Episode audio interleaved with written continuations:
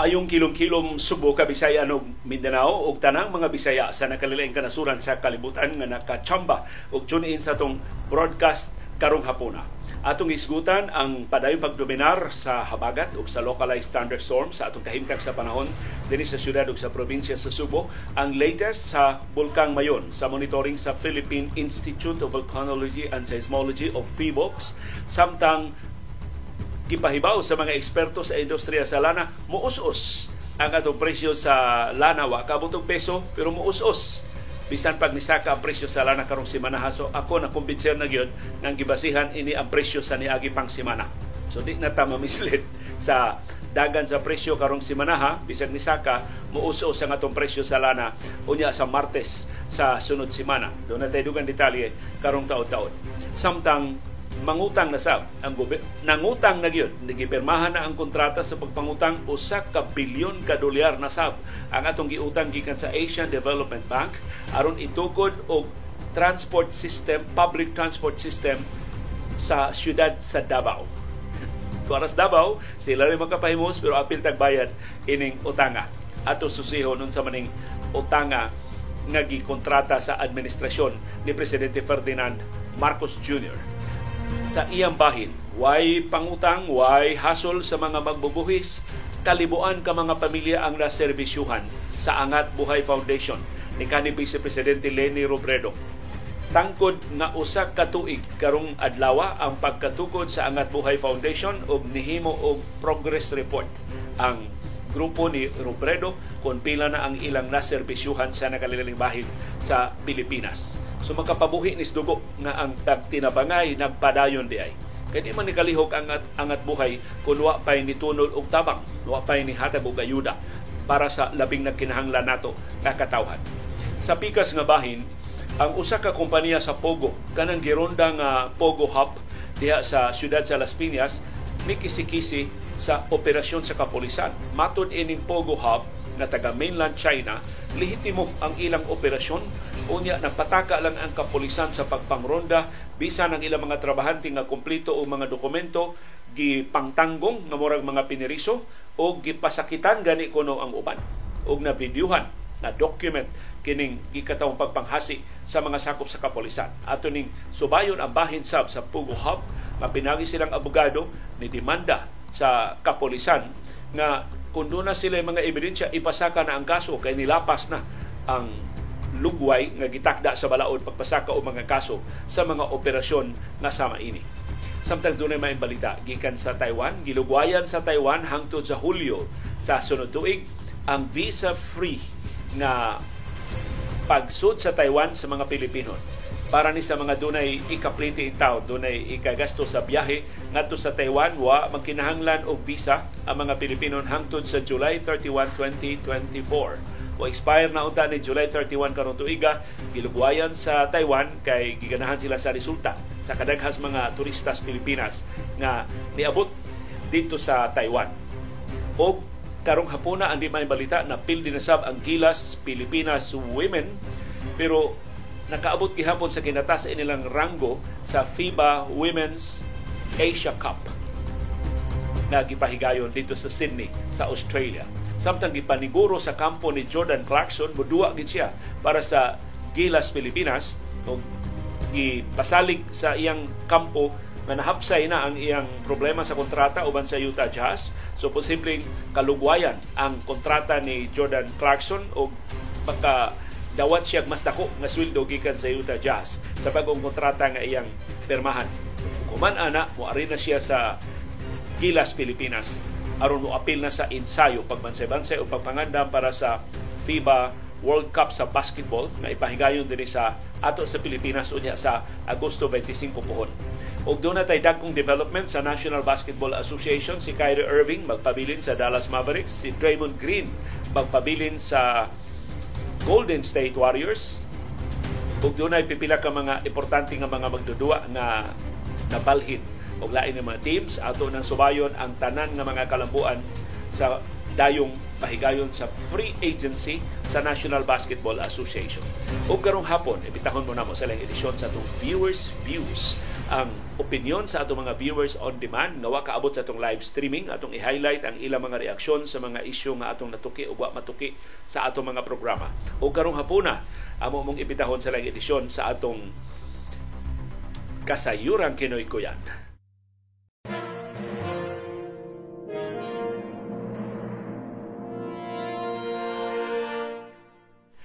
Haskang alimuota sa siyudad o sa probinsya sa Subo, tibok adlaw karong adlawa, perti pamaypay na mo direk sa Bukirang Barangay sa Kasili sa Konsolasyon. Wa gyoy landong, wa gyoy hulga sa pag-uwan, wa sa gyoy patak-patak sa pag-uwan nga among nahiaguman diri sa Kasili, sa Konsolasyon o Kasili nga dapit din sa Amihanang Subo. Kumusta man ang inyong kahimtang sa panahon tibok adlaw karong adlawa? Matod sa Pag-asa, mapanganuron nga tus mapanganuron kaayo ang atong kalangitan, pero perti masigaha diri sa amo og dunay patak-patak nga pag-uwan o pagpanugdog tungod sa habagat o sa localized thunderstorms. Pero way uwan sa ako nang giingon nga akong nabantayan diri sa Amihanang Subo. Kumusta man ang inyong kahimtang sa panahon? Palihog specify ang inyong mga lugar o kung doon na mo'y uwan o sang orasa mo nga giuwan o sa kakusog ang pag-uwan na inyong nahiaguman sa nakalinibahin diri sa atong syudad o sa probinsya o sa kasilinganan nga mga isla. Atong masumpay ining latest nga weather forecast sa Pag-asa. Na of course, kung imo dyong istriktuhon, ang pangagpas sa Pag-asa, wa gyud klaro. Moingon siya nga mapanganuron og dunay patak-patak nga pag-uwan, pero way patak-patak nga pag-uwan. Pero timan ang forecast sa Pag-asa para sa tibuok Pilipinas. Dili lang ni para nato dinhi sa Subo. Og di man gud mahimo sa Pag-asa nga specify unsay kahimtang sa panahon sa Subo, sa Bohol, sa Negros Oriental, pertintaas sa siyang forecast. Mabitaw na nga ang advocacy gyud ni retired Pag-asa Vice Director Oscar Tabada, hatagan og gahom, hatagan og authority sa Pag-asa ang mga regional offices sama sa Pag-asa Mactan paghimong forecast sa iyang kaugalingon dinhi sa Subo og sa Kabisayan. Pero I don't know, gihatagan na ba og authority? Doon na naman sila'y local nga mga Facebook pages ang Pag-asa Visayas, pero ang ilang forecast gikan ra gihapos Manila. Kanang sumay-sumay ra gihapon gikas Manila. Unya, wa gyud dug nga additional nga detalye para sa Subo ug sa Kabisayan. Makakita lang og dug nga detalye sa ilang mga rainfall advisories. Nung kanang mohatag na sila og mga rainfall advisories nga in 1 hour, in 30 minutes, in 2 hours dunay pag-uwan-uwan ining specific nga mga lugar. Pero kasagaran sa mga rainfall advisories karong bago ako nabantayan, magsugod ng uwan ayaw pa mo gawas ang mga rainfall advisories sa Pag-asa. So, ambot kon na gituman ba sa Pag-asa ang rekomendasyon ni retired Pag-asa Vice Director Oscar Tabada nga pahimuon og ilang kaugalingong forecast aron ma-customize, aron mas detalyado ang forecast para dinhi sa ato sa Subo, pero murag ang feedback sab nga nadawat sa kadakuan sa Pag-asa mahadlok ang mga local forecasters kay hinawayon sa bugay mga tao. Masipyat sila, sila'y sawayon. Tuga-tuga og forecast ang Pag-asa Mactan, di man mao. Pero ingos Director Tabada, ingon ana maging ng weather forecasting. Unang maningkamot ka nga di ka masayo, pero doon nag yung mga higayon nga ang imong forecast, ibase man na nimo sa mga weather models, usahay dili ginamasakto. Labi na kay daghan kay mga variables, ang gikusgon sa huro sa hangin, ang bira-bira sa nagkalilaing direksyon sa hangin, makaapektar man na sa kahimtang sa panahon. Mauna nga, ang forecast sa Pag-asa, actually, mura na yung panagna ni Nostradamus sa karaang panahon. Wa mo kabantay ang panagna ni Nostradamus. Mga matay mo sa sakit kung dili mo mag-ampo. Mga matay mo sa sakit kung dili mo magtarong sa inyong kinabuhi. Awad yun kay kalimutan. Awad yun kay daganan. Kung mamatay ka, tinuod ang pangagpas ni Nostradamus. Kung mabuhi ka, tinuod sa bagay ang pangagpas kaya nagbunutan man ka. Nag-ampo man ka. Gilamdagan man ka sa labaw makagagahom. Parihara ng manghimad, good. Akong tanaw, madato ka, kung maningkamot ka. Of course, manghimad ka. Pagpahimad ka o di, maningkamot gani ka, doon na tsukay gayunan nga mo lambo. Muot-ot ang imong pagpuyo, kung magtinapulan ka, of course. Kung magsigil lang kag lingkod-lingkod sa inyo, magsigil lang kag hangad-hangad bumbong, wag yung mahitabo sa imong kinabuhi. Hantun, magutman ka, wag kay kinitaan, apiki hinuon ang imong sitwasyon. So, maunay forecast sa, maunay nature sa weather forecasting, anak Pasamos sa itong wa na kasiguro andaan ang weather forecasting, although ang bag-o mga siyensya nakahimong mas accurate sa mga forecast, pero napunan pagyod ang kaway kasiguruan sa itong mga weather forecast sa katalawan o sa katapulan o sa kakuwang o kahimanan sa atong pag-asa din sa Pilipinas.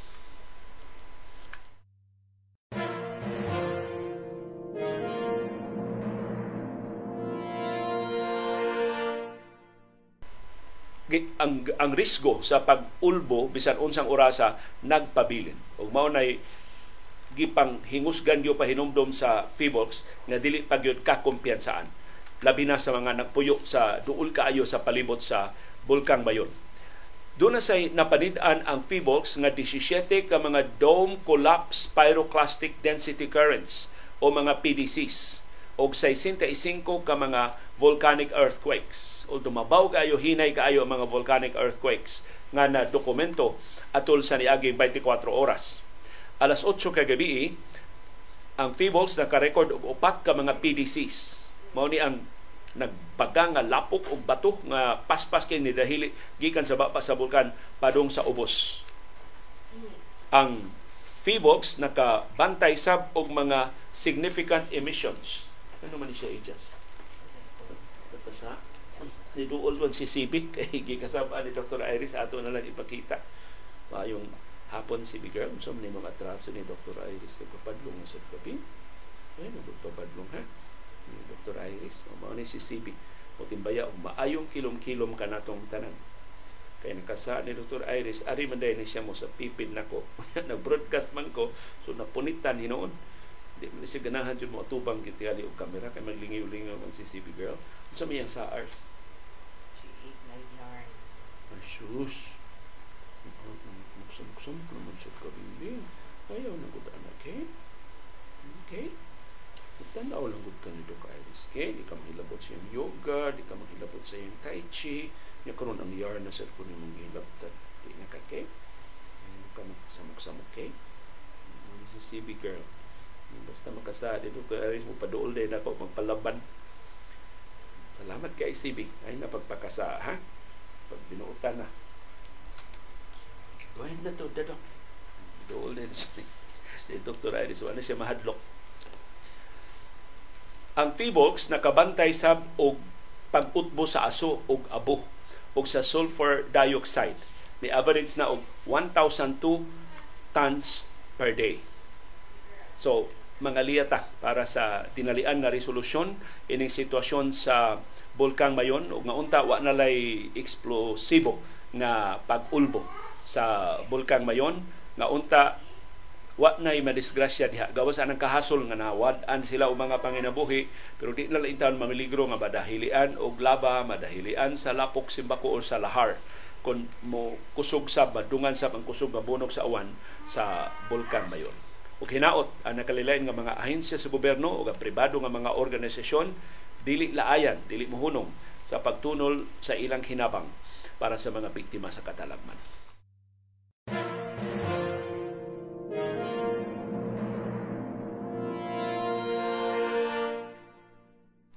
Ang maayong balita karong hapona mao ang pahibaw sa mga eksperto sa industriya sa lana nga muus-us ang presyo sa lana sa merkado sa koreksyon, muus-us ang presyo sa lana din sa ato sa Pilipinas, apil sa itong mga gasoline station sa Subo, unya sa Martes sa sunod simana. Mao ni ang banabana sa mga eksperto sa industriya sa lana.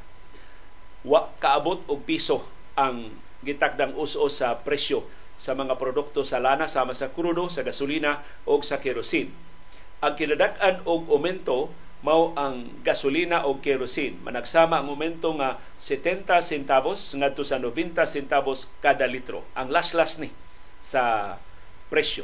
So dunay laslas next week. Ayaw sa mong patubil karong weekend.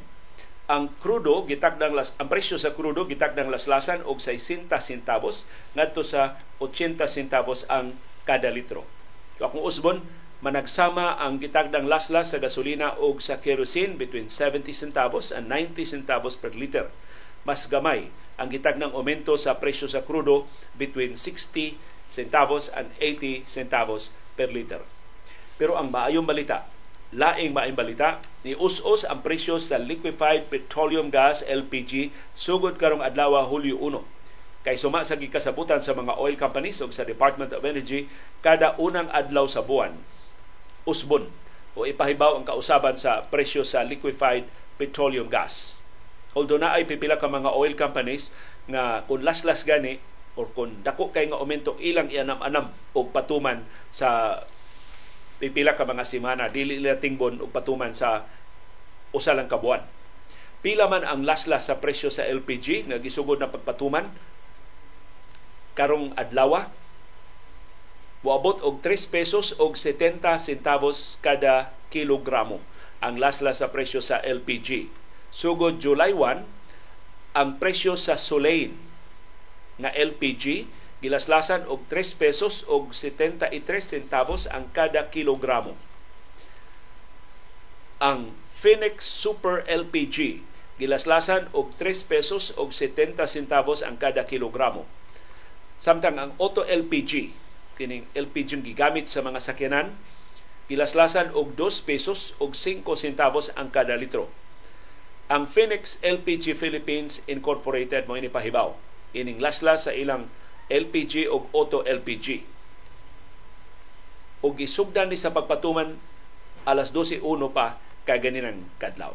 So, may balita para sa mga ginang sa panimay, para sa mga dunay karinderya, para sa mga nagnegosyong mga pagkaon nga ang LPG man mo'y kinabaratuhan. Mas barato man ni kung magamit ka electric stove o magamit ka og lain mga sugnod o niya kuyaw pa kay sa sunog o kuyaw pa kay sa polusyon o mga sakit pa mo diha sud sa Pinoyanan kung magsudod pa mo sud sa atong mga panimay. So, maay kayo nabalitaan ni barato ang liquefied petroleum gas sugod karong adlaw o mubarato ang presyo sa krudo, sa kerosene o sa gasolina sugod unya sa Martes sa sunod semana.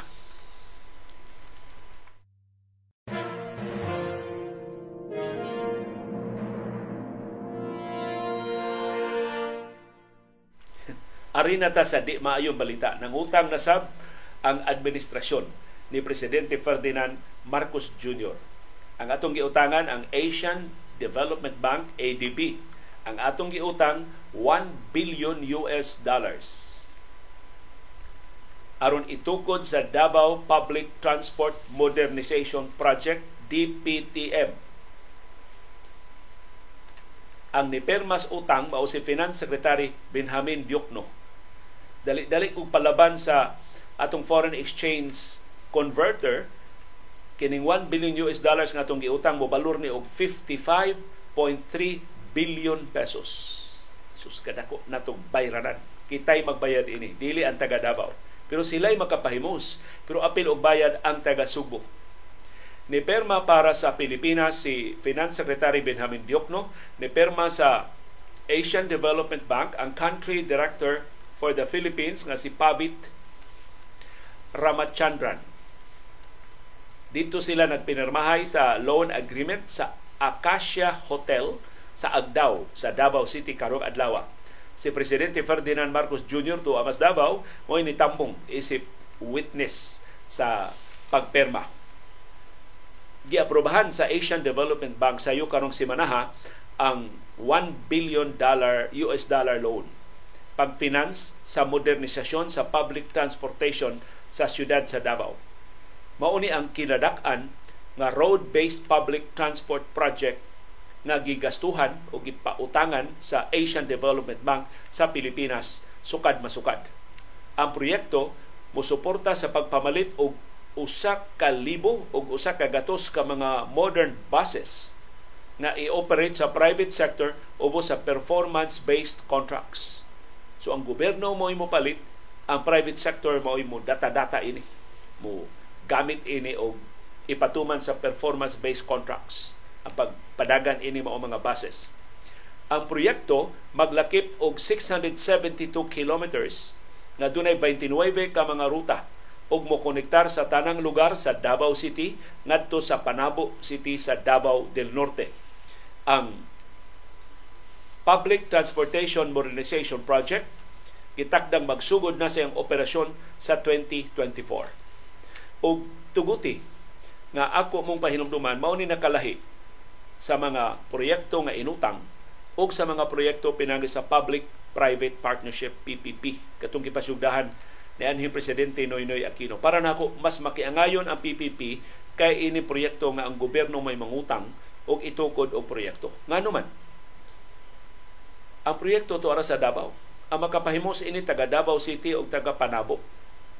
Pero hasta ta taga Subo nga way plano mo atog Davao, di maka-avail ini. Gawas lang kun duna kay mga parintis Davao o tuwa ka marabawos Davao, maka-avail ka ini.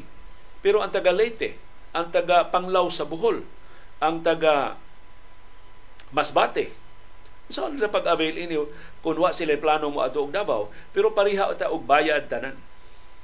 Ato man ang kwintahon din kada higayon mo update ang Bureau of Treasury kung pila na ang atong total nga utang sa Pilipinas. So, ato nang ibahin-bahin sa matag-usa sa 113 million na ka mga Pilipino. Kitang tanan, way pili magmuutang ana.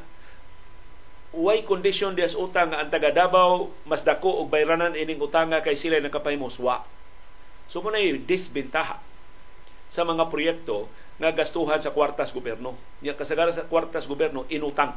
Kaya wak man taan ang kwartaha para ikasustainer sa proyekto. O kita'y magbagood o bayad anang utanga.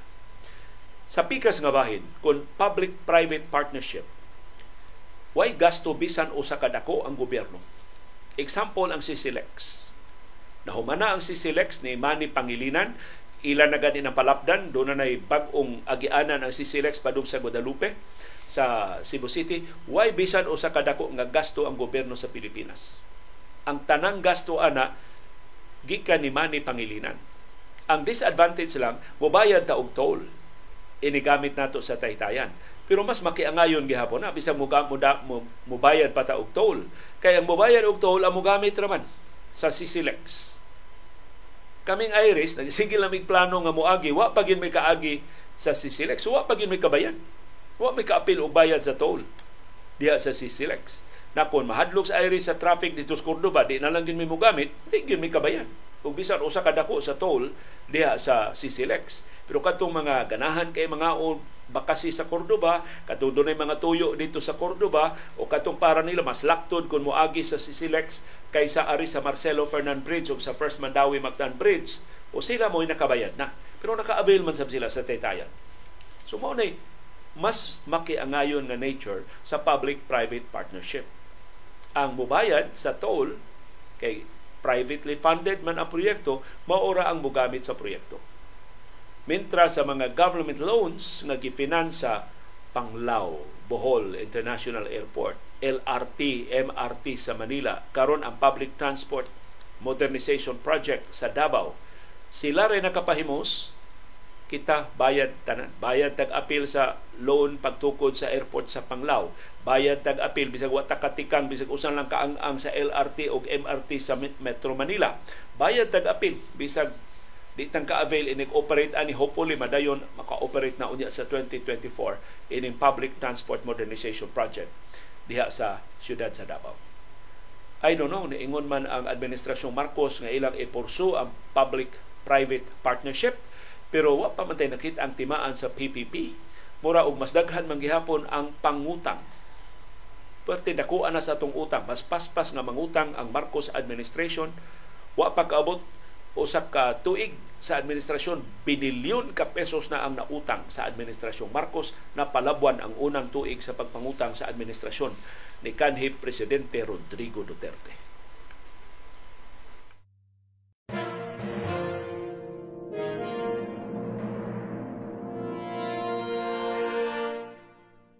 Sa di pa mo mupasangil nga polos bad news, ang among gipadangat ninyo karong hapon ni ay good news. Mura nagsablig sa labas nga tubig, ining alimuot nga kahaponon.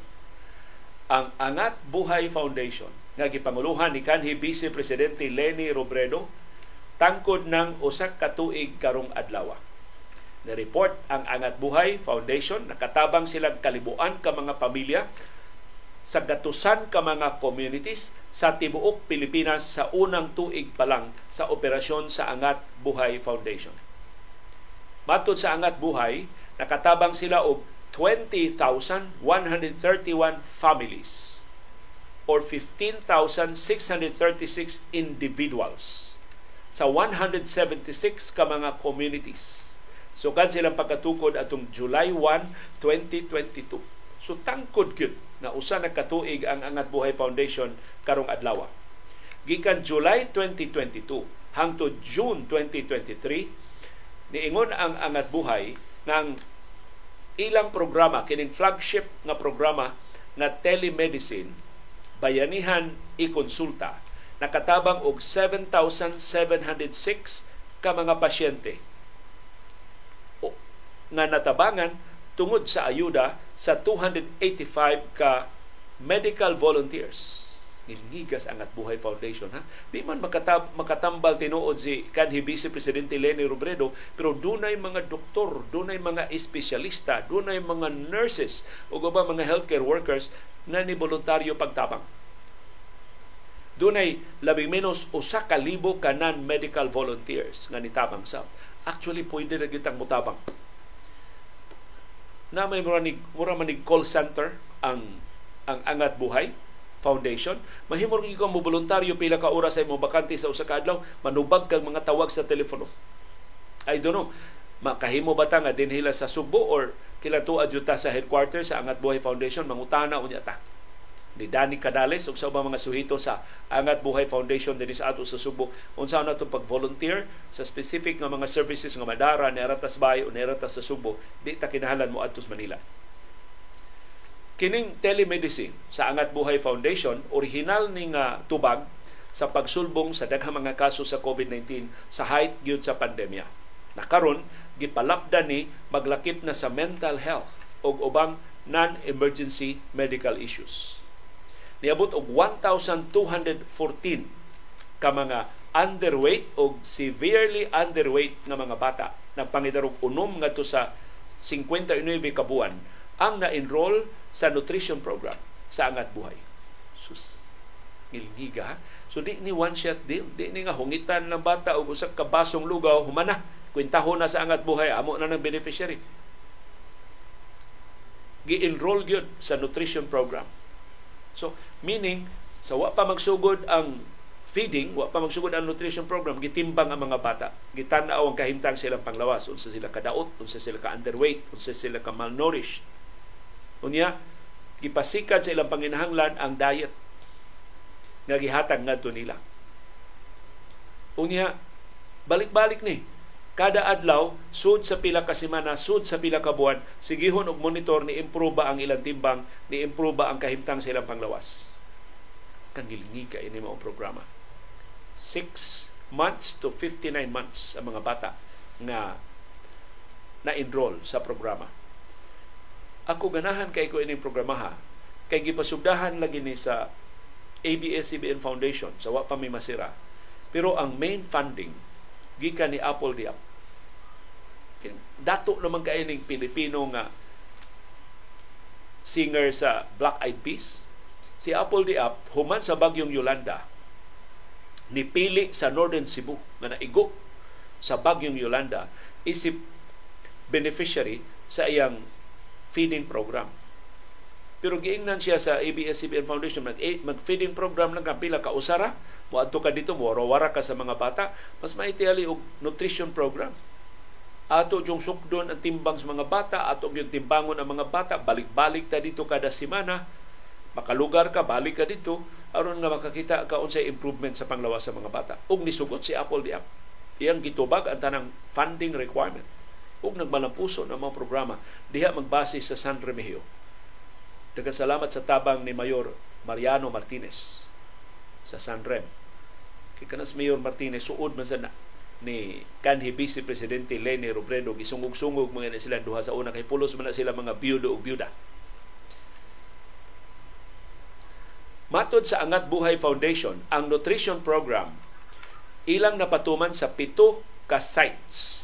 Apil na sa Himamaylan, sa Negros Occidental, o sa Maslog sa Eastern Samar. Hibaw mo nga nung nag-una ang Western Visayas o ang Samar sa mga programa sa Angat Buhay, kay ang mga local official supportive kaayo. Munang wa pa din ni Subo, wa may local official din ni Subo nagsuporta sa Angat Buhay. Ang akong nahibawan na open ra nga nag-support sa Angat Buhay, ang Vice Mayor sa Konsolasyon, si Dr. Aurelio Damole, o si Vice Gobernador Junjun Davide. Pero gawas nilang duha ambot kinsa pa ang mubantang og suporta kay Gokdon man kun mubantang og suporta ni Robredo. So why kahadlok kini mga local officials sa Himamaylan, sa Negros Occidental o sa Maslog sa Eastern Samar? Mao na sila maoy nakapahimos ini mga proyekto sa Angat Buhay Foundation. Ang Angat Buhay naka-establish sab og 137 ka mga learning hubs tibuok Pilipinas, uban ang tabang sa mga aron sa pagtabang sa di in town ka mao mobasa og sa di pa ka mao nga mokwenta ng mga bata. Ang community learning hubs gibutangan og mga computers og ubang mga ekipo og ubang learning tools para sa mga estudyante aron mo lapad ang ilang nakamauhan. Musumura ni siya mo-supplement sa ilang nakatunan sa mga eskwelahan. Ang mga learning hubs ni train sab o mga teaching volunteers. So ang mga teacher ani mga voluntaryo sab. Kayon sa may kwarta ikasweldo sa Angat Buhay Foundation. Mao ni nakanindot ini. Bisag wa kay kwarta, makatabang ka. Bisan unsay imong expertise, may imong mapahuwaman ang imong oras, ang imong talento, ang imong katakos, ang imong kaalam, mahimo nimong itampo sa nagkalilay mga proyekto sa Angat Buhay Foundation. Sa usa lang ka tuig, nakatukod ang Angat Buhay Foundation og 5,000, kung nakaservisyo ang Angat Buhay Foundation og 5,000 students na na-enroll sa programa, sa learning hubs. Matod sa Angat Buhay, so wa pa nila ilusad ang mga learning hubs, nagpatabang sila sa mga education experts. Katong kamaog yun mutudlo sa mga bata. Ang mga education experts ni tabang pagdisenyo sa mga modules sa training o evaluation system. Meaning, suwak kaayo sa panginahanglan sa mga bata. Gitunan nila unsay panginahanglan sa mga communities nga ilang serbisyuhan, gi-customize nila ang mga learning hubs nga ilang gi-offer, ni-improve pag-ayo ang mga bata. Ang tanan sa tanan nga mga hubs ni report og improvement sa literacy sa mga bata. 95% sa mga estudyante na ni-enroll sa learning hubs ni-improve sa ilang numeracy gikan sa pre-test ngadto sa post-test. So tuna gyud mga klaro kay nga mga evaluation systems na gi-employ ang Angat Buhay Foundation aron pag susi gyud, pagkat-on gyud unsay mas maayo, mas epektibong mga paagi pagtabang sa mga bata. Sud lang sa usa ka tuig ang Angat Buhay nakahumana sa pagtukod og na-turnover dagani ang mga dormitoryo sa Infanta sa Quezon og sa Camarines Norte. Natukod na sab og na-turnover ang mga classrooms sa Camarines Sur og sa Maasin sa Iloilo. Nganong kinira mga lugara kay kinira mga lugara nga dunay mga local officials og dunay mga communities nga nitabang gyud sa Angat Buhay Foundation. Kini mga donasyon gikan ni ini mga lugara. Kasi sila may labing nahibaw sa panginhanglan sa ilang mga communities. So hinaot akong napanid-an, nagsugod, nag-organisar ang Angat Buhay Foundation dinis ato sa Sugbo. Maka pasiugdan sab o mga proyekto dinis ato. Makatabang, kay daghan kay tabanganan sab dinis ato. Kapin sa 20,000 ka mga pamilya na napiktuhan in town sa mga katalagman, natural or man-made calamities ang natabangan. Gikan sila sa 93 ka mga displaced o affected communities. Nahatagan sila dinalian ng mga hinabang, bugas o sudan o rehabilitation initiatives. Sus, nilniga. Di lang bugas, hasta pagtukod, pagbalik sa mga panimay, nitabang ang Angat Buhay Foundation. Kini foundation ni hangaway bisan usa ka dako gikan sa gobyerno. Wa mangutang bisan usa ka dolyar gikan sa Asian Development Bank o sa World Bank o sa International Monetary Fund. Pero pipila sa mga suporta sa Angat Buhay Foundation gikan sa Estados Unidos, gikan sa European Union, gikan sa ubang kanasuran nga gustong maniguro nga ang ilang suporta moabot ngadto sa labing nagkinahanglan sa atong katawhan. Sayo karong tuiga, ang Angat Buhay ni pirma na sab og kasabutan pagtukod og Disaster Preparedness and Response Center. So kining maong sentro di lang ni himuon nga pustanan sa mga hinabang, so karanan sa mga operasyon, mag-train sab sila og mga volunteers sa disaster response. Og moserbisyo sab sa headquarters para sa relief operations sa Angat Buhay Foundation. Sus kanindot kon mahuman na ni. Maka kita ang gobyerno unsa kanindot sa pagtinabangay sa private sector, hinaut matakdan ang gobyerno. Ato man ang buhis ang gigamit sa mga disaster relief operations sa atong gobyerno, pero way sistema. Malutsan gihabog baho ng mga dilata, malutsan gihabog baho ng mga bugas na mahimo ra magidunta ng tarungon ba sa pag-apod-apod aron na dili in town malain ang mga biktima, masamutan hinuon sa ilang trahedya, hatagan nimo diha og mga dipiktuso nga mga hinabang. Sa Agosto sa niaging tuig, ang Angat Buhay Foundation nilusad sab sa Angat Bayanihan, usa ka volunteer network na gitumong pag-empower sa mga people's organizations o pagtabang nila sa paghatag og serbisyo ngadto sa ilang tagsa-tagsa ka mga communities. Sukad ni atong Agosto, ang Angat Bayanihan nakamobilize na og 188 ka mga grassroots organizations og 13,705 ka mga individual volunteers. Usa nila Danny Canales dinis ato sa Subo. Piliban ako ni Danny Canales inig weekend. Iyang pamilya, iyang mga silingan mo apil og volunteer pagpamuto sa mga relief goods. Dunay mga nabiktima sa sunog, dunay mga nabiktima sa baha dinis atong syudad og sa probinsya sa Subo. Ang Angat Buhay Foundation nakalusad sab og community kitchens, medical missions o relief distribution sa niaging usa na ka tuig. Daghan salamat kanhi Vice Presidente Leni Robredo, imong gipamatud-an na dili ra day kutob sa istorya ang imong giawhag nga radikal na pagmahal. Pagtabang sa way pili. Pagtabang sa mga tawo nga nang insulto, nanaway, nagbinastos sa iya mga kalihukan sa siya pa'y Vice Presidente. Kung hinaot, mataktan na, bisan gamay na lang, ngamaw na ang tinuod nga kahulugan sa pagtabang. Radikal na pagmahal.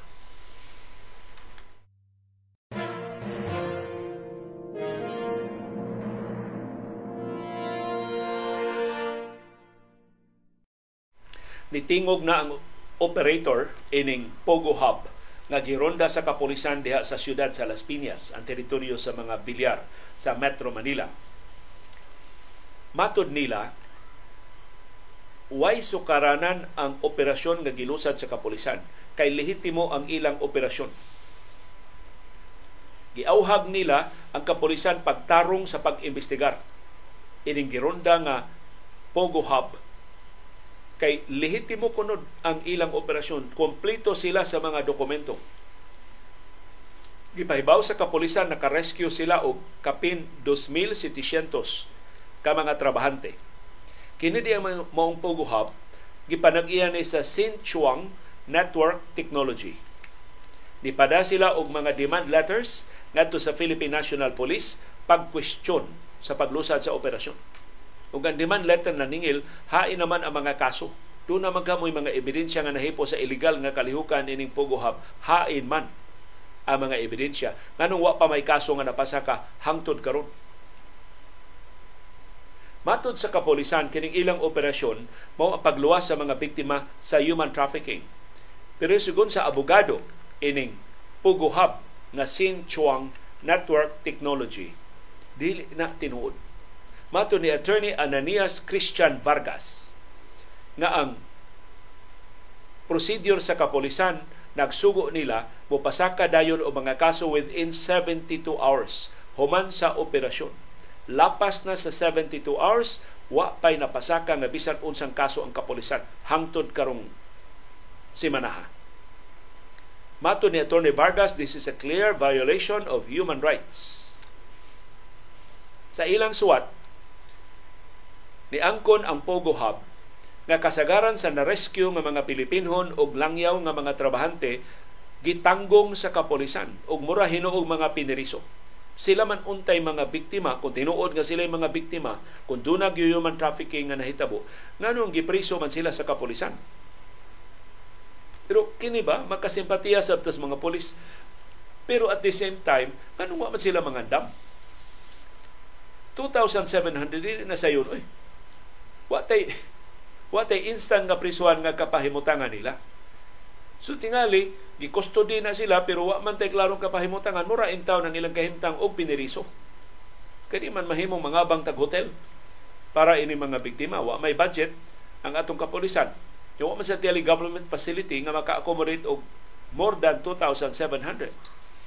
Samtang giproseso ni sila, giimbestigar ni sila. Jadi ni mahuman og 72 hours. Kay wa lagi pangandam sab ang kapolisan. Sa wa pa unta ni ilusad ang ronda, at least pag apply nilang search warrant, una man na sila klarong ideya unsay ilang gi ronda. Kay imugong kumbinsiyon ang korte nga dunay krimen nga nahitabo.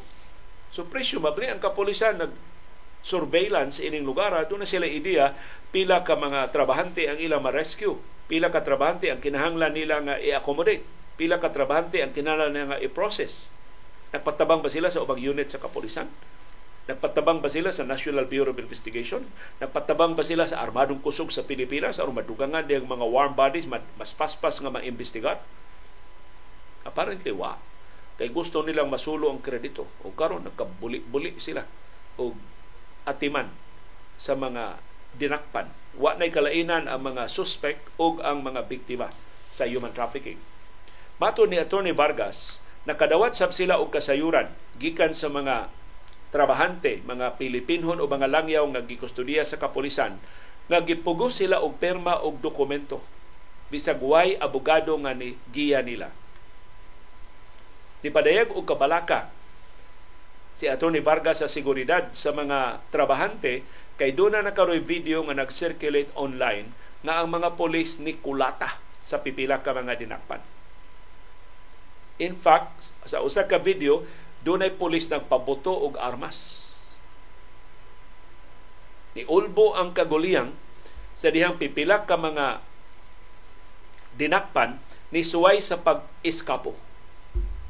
13 ang nasamdan tungod sa pagpugong sa kapulisan sa commotion. Ni-insister si Atty. Vargas nga ang kompanya lehitimo o nga ang mga langyaw pulos dunay working visas, dili tinuod nga mga biktima sa human trafficking. Duna sila lisensya pero ingon si Vargas gisiraduan man ang building, gisiliuhan man, di nila makuha ang ilang mga dokumento. Siya ron naman sa Atty. Vargas, uy, amoy kopya diha sa inyong mga lisensya, bisa mga photocopy lang ang inyong ikapakita, natanggog yung tanan diha sa building. Matod sa Philippine National Police, nadawat na nila ang demand letters sa Pogo Hub o nisaad sila paglusad o makiangayon nga investigasyon. Doon na ba'y kalapasan nga nahimo ang ilang mga sakop na nag-operate anang Pogo Hub nga ilang gironda atong Martes sa kadlawon diha sa siyudad sa Las Piñas sa Metro Manila.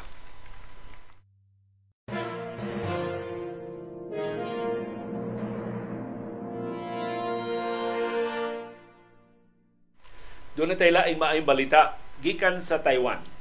Gilugwayan sa Taiwan og usa ka tuig ang visa-free entry para sa tanang mga Pilipinhon nga gustong musuroy sa Taiwan.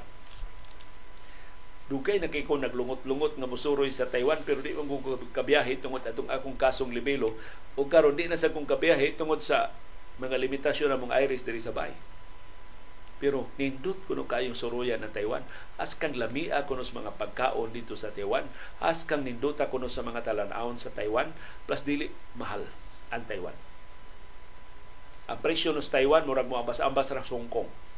Ang gasto kuno sa biyahe sa Taiwan moambas-ambas ra sa gasto sa Hong Kong. Unya hopefully madugangan kini mga airlines nga moserbisyo sa direkta nga flight sa Mactan o sa Taipei sa Taiwan. Aron nga mas mubarato pag yun aplitihan. Kay dili ron masensayo ng pagbiyahe. Pero dako kay ni nga pribilehiyo na di ta magkinanglan og visa pasaporte ra ang ipakita sa mga Pilipinon, makasudgawa sila sa Taiwan. Ang original kapila naman ni gi-extend sa Taiwan, ang latest extension mapupusunta sa July 31, 2023. Pero karon gipahibaw sa Taiwan ilang gi-extend until July 31, 2024. So doon na patay kapin sa tuig pag-avail ining visa-free entry sa tanang mga Pilipinon. Ang nihimo ni pahibaw ining maayong notisya mao ang Ministry of Foreign Affairs sa Taiwan. Ug mao ni ang katin-awan sa Ministry of Foreign Affairs sa Taiwan. Epektibo no kaayo ang visa-free entry sa mga Pilipino. Way nag-abuso, way mga badlungon nga nakasud, pulos mga turista nga lehitimo o mga tuyo ang ni-avail sa visa-free entry. Tungod ana, nakahukom ang Taiwan na ilang lugwayan ang visa-free entry para sa mga Pilipino o sa mga molupyo sa uban pang kanasuran. Murag pipilara hinuon ang mga nasod gihatagan sa Taiwan ining maong pribilehiyo. I-extend ang visa-free entry og lain nga usa ka tuig para sa mga molupyo sa Pilipinas, sa Thailand o sa Brunei from August 1, 2023 to July 31, 2024. Aron makapahimo sa visa-free entry ang mga Pilipinhon nga mobiyahe sa Taiwan, mutuman lang sa mosunod nga mga panginahanglan. Una, proof of accommodation. So doon na moy reservation sa mga hotels or pension houses dito sa Taiwan. Aron pagsiguro nga di mo mga tuog sa dan dito sa Taiwan. Doon na moy klaro nga mga Pinoy-anan. Ikaduha, contact details of their host or sponsor in Taiwan. So kung doon na mo'y host dito sa Taiwan, contact details para ma-verify lang kung sa inyong tuyo dito. Ikatulo, sufficient travel funds to cover the expenses during the stay. So doon na lang yung kwarta. Di mo mahutag kwarta samtang dito sa Taiwan. So unsa man ni magpakita ta sa atong bank deposit, magpakita ta og bank certification. Sa pero daghan naman kay ta mga kaila nga nakabiyahe na tug Taiwan, giyahi bibi.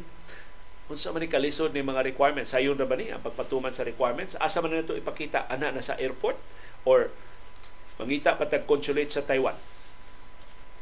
Una ta makabiyahe ngadto sa Taiwan. Ubos sa visa exemption program ang mga Pilipinhon makapabilin sa Taiwan hangtod 14 ka adlaw. Maximum nga duha ka semana ang pagpabilin sa Taiwan. Ang Taiwan naningkamot nga makadani og dugang mga turista. Ang target sa Taiwan karon tuiga moabot og 320,000 ka mga Pilipinon ang makaduaw sa Taiwan sa tibok tuig sa 2023.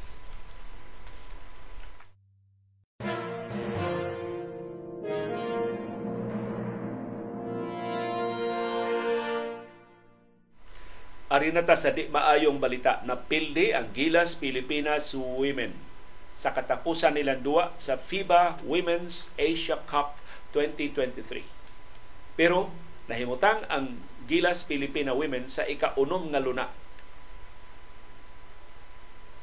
Napildi sila sa South Korea 80-71 sa katapusan nilang dua sa Sydney, Australia. Ang Gilas Women baut kaayo sa South Korea sa pagsugod sa duwa. Nilabaw pagani ang Gilas Women 19-18 human sa first quarter. Nagsugod ang South Korea og labaw sa second quarter, pinagi sa pag-outscore sa Pilipinas 26-15. Ug nilabaw sila og napo ka puntos 44-34 sa halftime. Pero ang Gilas Women dipakita sa ilang labok o nakapaduol within 3 points, 71-68, tunga-tunga sa fourth quarter. Sawa pa sila biyai sa South Korea. Ang ika-unom nga luna na mo'y nahimutangan sa Gilas Women human sa torneo, mo'y kinatasaan nila nga ranggo sukad sila na promote sa Division A sa FIBA Asia. Ang Pilipinas ikapito sa 2017, sa 2019 ug sa 2021 editions sa torneo. So at least ni saka taog o sa karanggo ngadto sa ikaunom.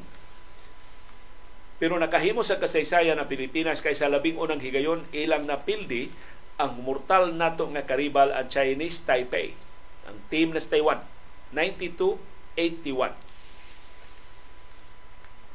Mao ni labing una nato nga daog sa preliminary phase sukad sa promosyon sa Gilas Pilipinas.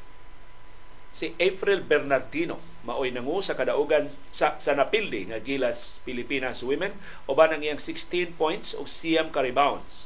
Ang veterana nga si Jack Anima nitampo og 12 points. Si Kate Castillo nitampo sab og 12 points. Si Vanessa De Jesus, ang ila untang sinaligan, maoy gitutukan sa depensa sa South Korea, nakapasod lag duha sa 13 niya ka mga shots gikan sa field, doon na siya 5 puntos. Ang namuntos pag-ayo sa ni daog na South Korea, mao silang Jeon Park, na doon 24 points, og si Jesu Park, na doon 11 points og 16 rebounds na double-double. So congratulations sa Gilas Pilipinas Women, dili sayon ning atong pag-appeal sa basketball kay kitay kinamove-an kung itapad na sa ubang kanasuran, pero ang atong determinasyon sa pakigsangka maoy nakapasaka o sa karanggo sa Gilas Pilipinas Women sa FIBA Women's Asia Cup.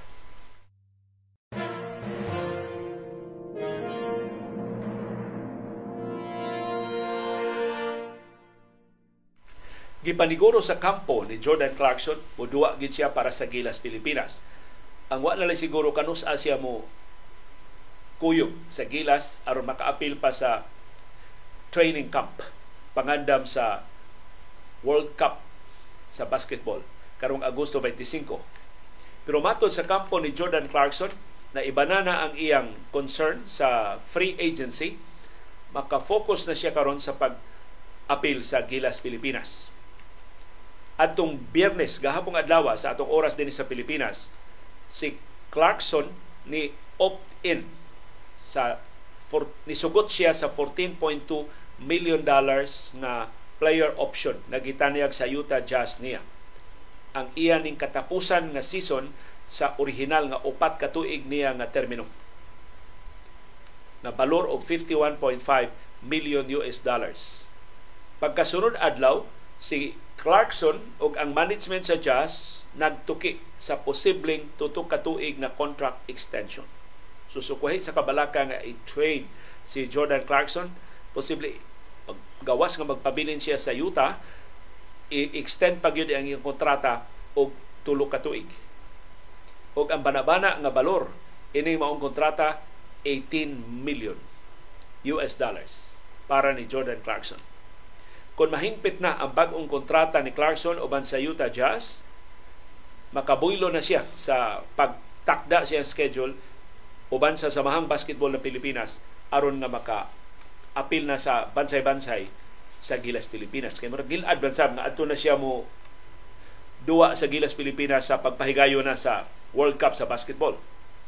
Ang 31 anyos na nga Filipino-American nga si Jordan Clarkson nahimong full-time nga starter sa Utah Jazz, human gitrade ang all-star nga mga players nga silang Donovan Mitchell o si Rudy Gobert o ang veterano nga si Mike Conley ngadto sa uban ng mga teams. Si Clarkson, Pilipina og inahan. Si Annette Tuliao Davis, taga Bacolor sa Pampanga. Gipaabot siya nga mao'y mangu sa Gilas Pilipinas sa kampanya sa World Championship dinhi sa atong kaugalingong nataran unya sa Agosto. Sa iyan duha ka duwa sa Gilas Pilipinas sa second round sa FIBA World Cup qualifiers, si Clarkson nag-average og 25 points per game, 5.5 rebounds per game og 6.5 assists per game. Pero simbakol layo rato. Dunay mga kakulian nga motumaw. Dili maka-apil si Jordan Clarkson sa Gilas Pilipinas. Kireserba ng daan si Justin Brownlee. So manay papel diha ni Justin Brownlee, posible nga siya ay substitute ni Jordan Clarkson kung dili gyud available. Pero si Brownlee andam sab nga mudua uban ni Jordan Clarkson kana kun tugutan sa FIBA. Kay ang samahang basketball ng Pilipinas nagsige na og labi na si Brownlee isipon nga local player, dili naturalized player. Although naturalized yun na si Brownlee, pero the fact nga na-naturalized na siya o niya na magduwa sa Philippine Basketball Association, kung makumbinser ang FIBA, niya himoong local player si Justin Brownlee, sila duha. Si Justin Brownlee o si Jordan Clarkson maoy magtinabangay sa pagpalambo sa kahigayunan sa Gilas Pilipinas, pagdaog sa atong mga sangka sa World Cup sa basketball sugda na karong Agosto 25 Bohol.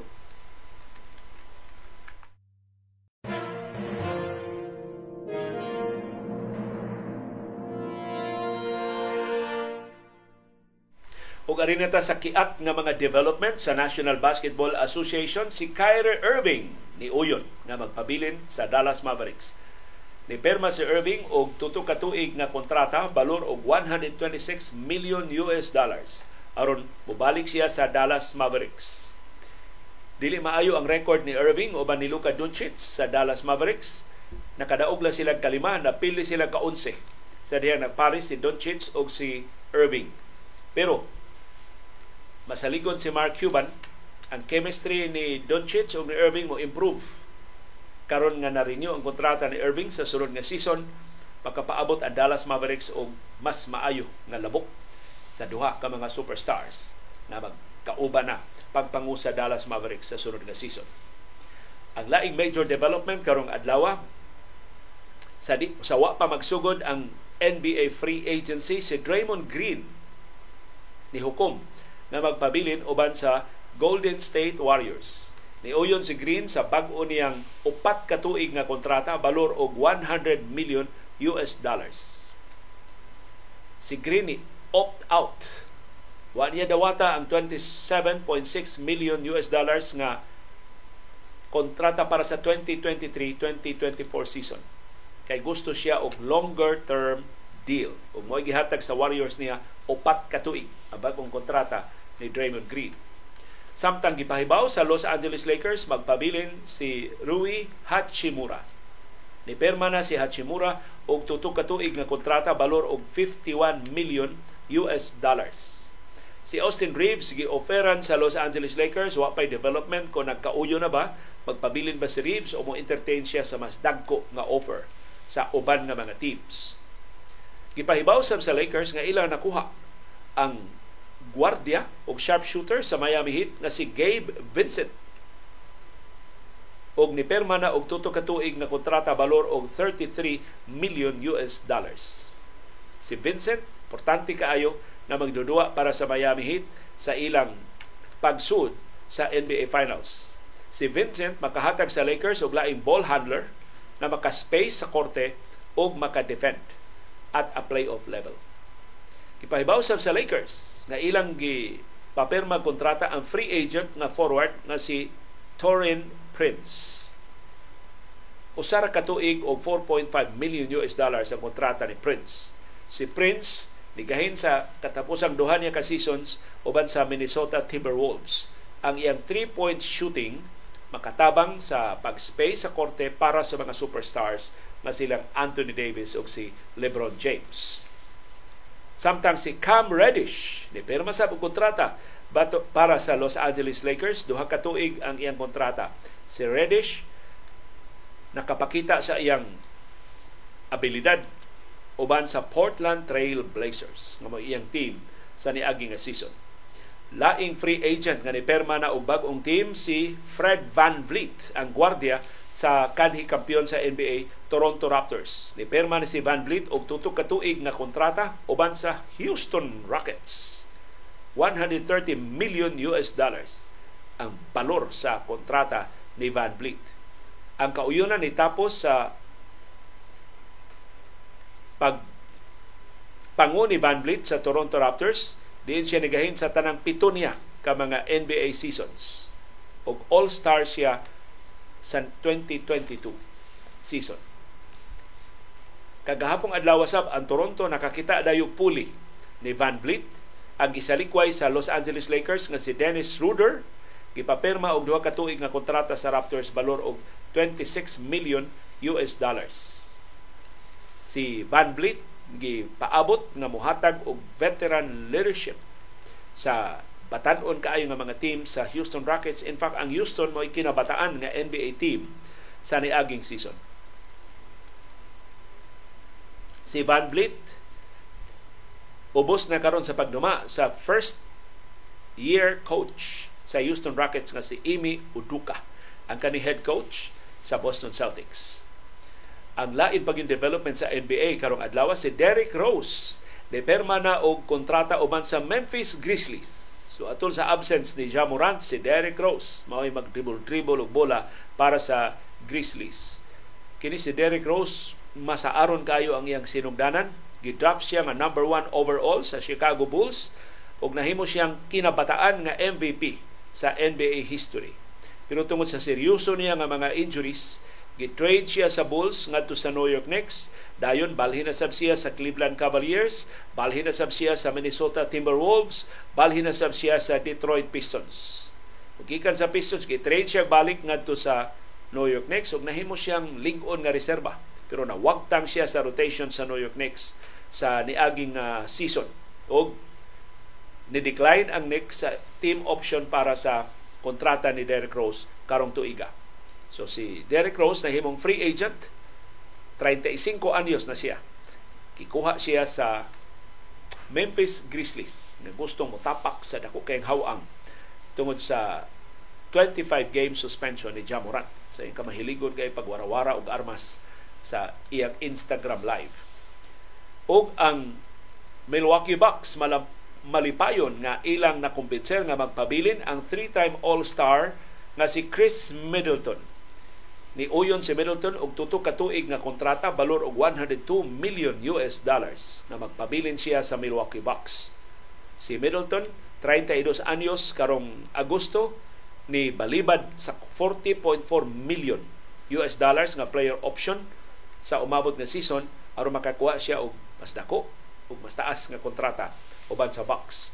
Ang Bucks naglaom na ila sang mapabilin ang ilang free agent sa mga sentro na si Brook Lopez aron nga mapreserbar ang nucleus na panguluhan ni two-time MVP Giannis Antetokounmpo og sa All-Star guard na si Jrue Holiday. Sa ilang paningkamot na makabawi sila sa ilang sunod-sunod na sayo kaay nga mga playoff exits sa nangaging katuigan sa nangaging mga seasons sa National Basketball Association.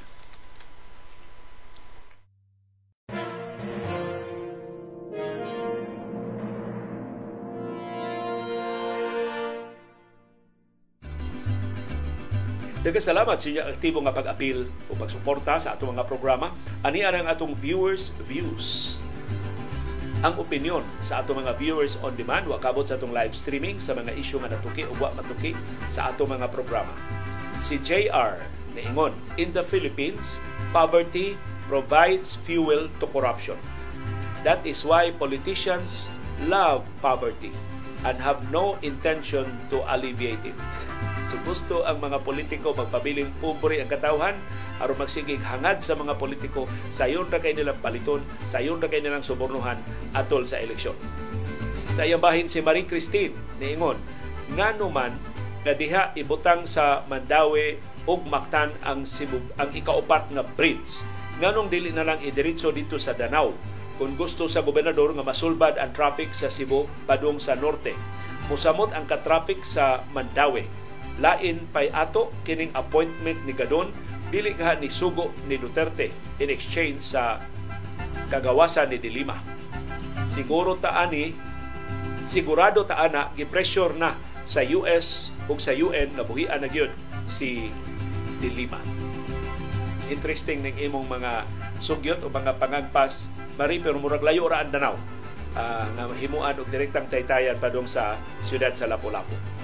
Si Joseph Heruela niingon, sa akong tan-aw sad-an ang nagduma sa pagpugong na di makasud sa nasod ang mga produkto nga dunay African Swine Fever o ASF.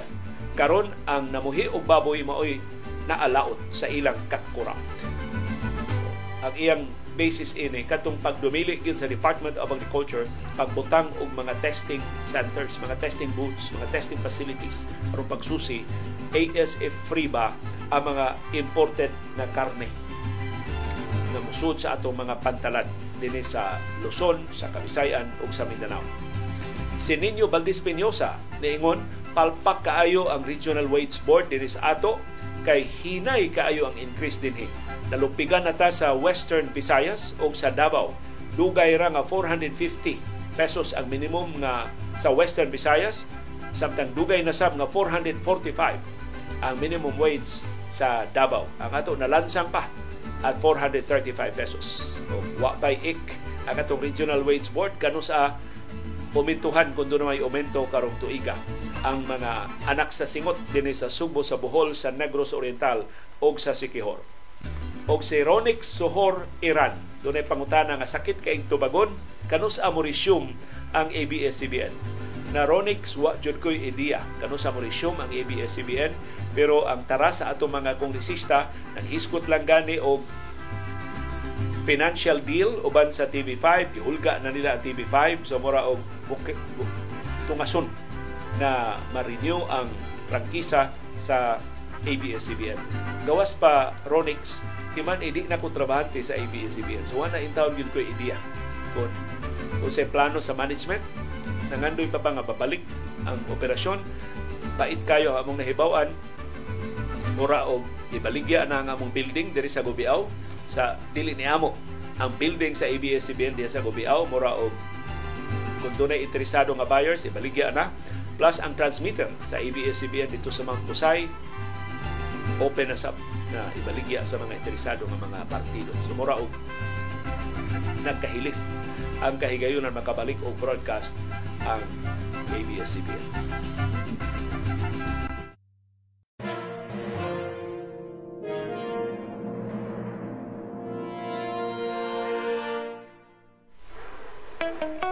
Dunay daghang matang sa kasayuran.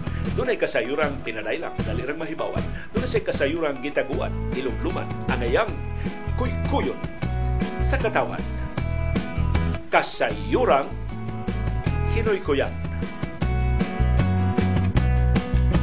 Di lang mga kaso sa ASF sa Karkar City ang nahilom. Hastang namasangil sa pangurakot sa usan nila ka proyekto ni Takum. Ipasangilan ang mayor o mga konsihal nga nakakumkum. Minilyon ka pesos nga komisyon pulos kuno sila nakaum-um. Di ordinaryong magbubuhis ang nakahukom sa pagbisto sa transaksyon nga nahuom. Konsihal sa Karkar City sa kaisog nakahakgom nihimog expose sa iyang kaubanan nga nakapalagom. Audio recording nito'y hakaw murang tuyong na sa tingog sa mayor sa Karkar ni haom. Nihimakak ang mayor nga wa na'y pahiyom. Nisaway sa nag-upload sa Facebook nga nagdaog urong. Investigasyon kuno sa NBI maoy mupalaw. Pero nabaw ang sa tinud-anay pakisusi nagdahom. NBI niingon way niauhag nila nga sa kontrobersiya mo apil og musawm. Ambot gibolatikan balang ang sa mga tabi-tabi nagsumsum kay hangtod karon wa manggipakisusi nga nidatong. Disyembre pa sa niaging tuig ang kisaw sa wa pa mahilom. Nang ligid na lang ang daghang mga buwan ni abot na ugunom, wa na'y naghisgot tinuod bang pasangil o usalang kakulurom na tanang opisyal sa Karkar nakaapil gyud og kumkum sa labing minus 10% nga komisyon nga sa kontraktor gipaum-um. Ang boto agad itakahibaw kung ang proyekto napatuman ba o utro sang nahuom.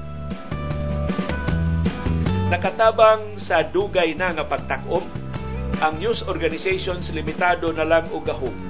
Wa nay reporters nga ika-deploy pagpanguhag balita na sakto og haom.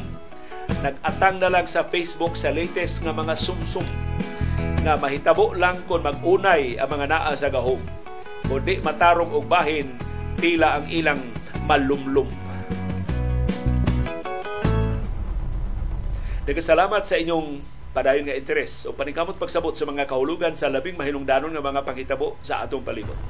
Labaw sa tanan, nagkasalamat sa paghahin o panahon, paggasto o kwarta, pagpalit o internet data, paghupot o anli agwanta, aron pagtultol ining atong plataporma o aron paglili ining kabusog dili takos ng panahon sa kilom-kilom.